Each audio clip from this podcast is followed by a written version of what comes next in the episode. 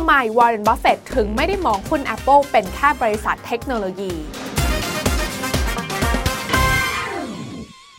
บริษัท Apple นะคะ ถือเป็นบริษัทเทคโนโลยีที่ใหญ่ที่สุดในโลก ซึ่งเขาก็เป็นเจ้าของทั้ง iPhone, iPad, MacBook, iPod เยอะแยะมากมายนะคะ ซึ่งรู้หรือไม่คะว่าบริษัท Berkshire Hathaway ที่บริหารงานโดยคุณปู่วอร์เรนบัฟเฟตเนี่ย ก็ชื่นชอบในหุ้น Apple นะคะ แล้วก็เข้าไปลงทุนในสัดส่วนที่มากทีเดียวนะคะ ถือว่าเป็นหุ้นอันดับหนึ่งในพอร์ตของ Berkshire Hathaway กันเลยทีเดียว แต่จริงๆ แล้วเนี่ยนะคะย้อนกลับไปหลายคนน่าจะพอจำกันได้ว่าวอร์เรนบัฟเฟตนั้นเคยกล่าวไว้นะคะว่าเขาเนี่ยไม่ชอบลงทุนในสิ่งที่เขาไม่เข้าใจ แต่สำหรับหุ้น Apple เองเขาบอกว่าเขาเนี่ยรู้สึกว่าหุ้น Apple เป็นมากกว่าบริษัทเทคโนโลยีค่ะทำไมคุณปู่วอร์เรนบัฟเฟตถึงมองว่า Apple ไม่ใช่แค่บริษัทเทคโนโลยีธรรมดาธรรมดาที่เขาไม่เข้าใจอีกต่อไป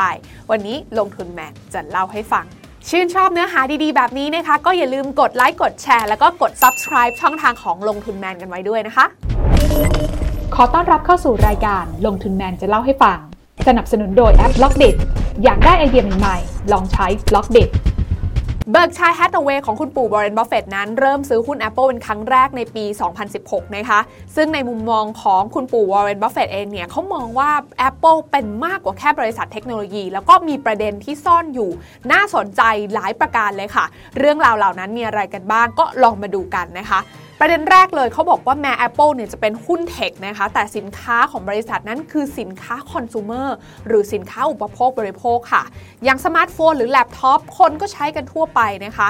นอกจากนั้นอีกประเด็นหนึ่งเขาก็มองว่า Apple นั้นเป็นธุรกิจที่มีป้อมปราการของธุรกิจที่แข็งแกร่งมากๆ ผู้บริโภคนั้นมีความจงรักภักดีต่อสินค้าของ Apple มากนะคะ เพราะเขามีระบบนิเวศที่ครอบคลุมจนคนเนี่ยไม่อยากจะเปลี่ยนไปใช้แบรนด์อื่น I would never switch to Samsung I love my phone นอกจากนี้เขายังมองด้วยนะคะว่า Apple เนี่ยมักมีการซื้อหุ้นคืน ซึ่งก็เป็นแนวทางในการให้ผลตอบแทนแก่ผู้ถือหุ้นที่บัฟเฟตต์เนี่ยชื่นชอบนะคะ และประเด็นสุดท้ายก็คือ เขามองว่า Apple เนี่ยเป็นธุรกิจที่มีความสามารถในการสร้างกระแสเงินสดที่ดีค่ะ ที่น่าสนใจมากไปกว่านั้นนะคะ ก็คือมูลค่ากิจการของ Apple ค่ะ วันที่ Berkshire Hathaway ตัดสินใจเข้าไปลงทุนในปี 2016 นั้น ตอนนั้นเนี่ยมี Market Cap อยู่ที่ประมาณ 20 ล้านล้านบาทนะคะ แต่ปัจจุบันนี้ Market Cap ของ Apple นั้นสูงถึง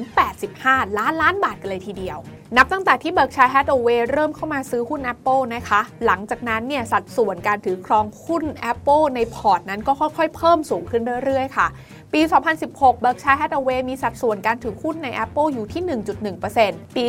2021 Berkshire Hathaway เนี่ยค่อยๆ เพิ่มสัดส่วนมา จนเขามีการถือหุ้นบริษัท Apple อยู่ในพอร์ตสูงถึง 5.6%ค่ะ อีกประเด็นที่น่าสนใจก็คือถ้าย้อนกลับไปดูข้อมูลในปี 2021 นะคะ สัดส่วนการถือหุ้นในบริษัท Apple ของ Berkshire Hathaway นั้น เพิ่มขึ้นมาประมาณ 0.16%จากปี 2020 มาถึงปี 2021 โดยที่บริษัทนั้นไม่ได้ลงทุนในหุ้นของบริษัท Apple เพิ่มขึ้นเลยนะคะ สาเหตุหลักๆเนี่ยนะคะก็เป็นเพราะว่า Apple เนี่ยมีการประกาศซื้อหุ้นคืนนะคะทำให้ปริมาณหุ้นของ Apple ที่หมุนเวียนอยู่ในตลาดเนี่ยลดลง ก็เลยทำให้สัดส่วนการถือหุ้นของ Berkshire Hathaway นั้น เพิ่มขึ้นไปโดยปริยายค่ะประเด็นนี้นะคะ คุณปู่วอร์เรนบัฟเฟตต์นั้นได้บอกกับผู้ถือหุ้นไว้นะคะว่าแม้ว่าสัดส่วนการถือครองหุ้น Apple ของ Berkshire Hathaway จะเพิ่มขึ้นมาเพียงเล็กน้อยเท่านั้น แต่อย่าลืมนะคะว่า Apple เนี่ยมีกำไรสุทธิสูงถึง 3.1 ล้านล้านบาทนั่นหมายความว่าสัดส่วนของการถือหุ้น Apple ที่เพิ่มขึ้นเพียง 0.16%เนี่ยทำให้ Berkshire Hathaway มีส่วนแบ่งในกำไรตรงนี้เพิ่มขึ้นมาถึง 5,000 ล้านบาท โดยไม่ต้องทำอะไรเลยแล้วปัจจุบัน Berkshire Hathaway ของบัฟเฟตต์นั้นถือหุ้น Apple มากแค่ไหนกัน เราลองมาดูตัวเลขนี้ค่ะ มูลค่าพอร์ตการลงทุนของ Berkshire Hathaway ปัจจุบันนั้นอยู่ที่ราวๆ 12.28 ล้านล้านบาทนะคะ ซึ่งเป็นมูลค่าการลงทุนใน Apple เนี่ยราวๆ 4.84 ล้านล้านบาท หรือคิดเป็น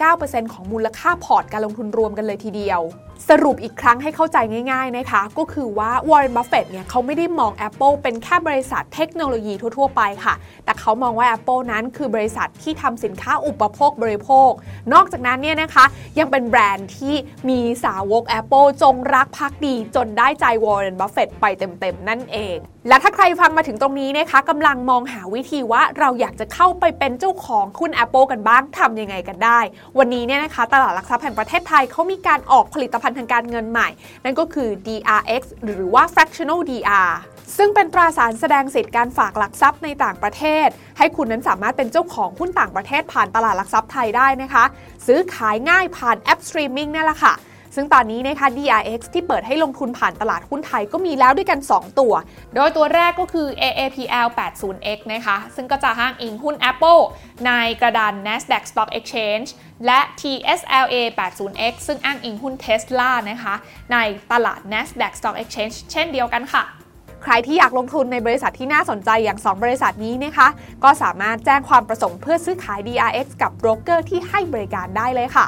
DRX นะคะก็ถือว่าเป็นทางเลือกการลงทุนหนึ่งที่ยืดหยุ่น เงินน้อยก็ลงทุนได้ และที่สำคัญสามารถส่งคำสั่งซื้อขายเป็นทั้งหน่วยเงินบาท หรือว่าจะเป็นหน่วยจำนวนหุ้นก็ได้เหมือนกัน แถมสามารถเทรดได้ตามเวลาตลาดหุ้นโลก ซึ่งส่วนนี้เนี่ยก็ตอบโจทย์การลงทุนของทุกคนได้ดีทีเดียวนะคะ และถ้าใครนะคะอยากจะรู้จัก DRX กันให้เพิ่มมากยิ่งขึ้นนะคะก็สามารถเข้าไปดูกันได้ที่ www.setinvestnow.com/drx ได้เลยค่ะ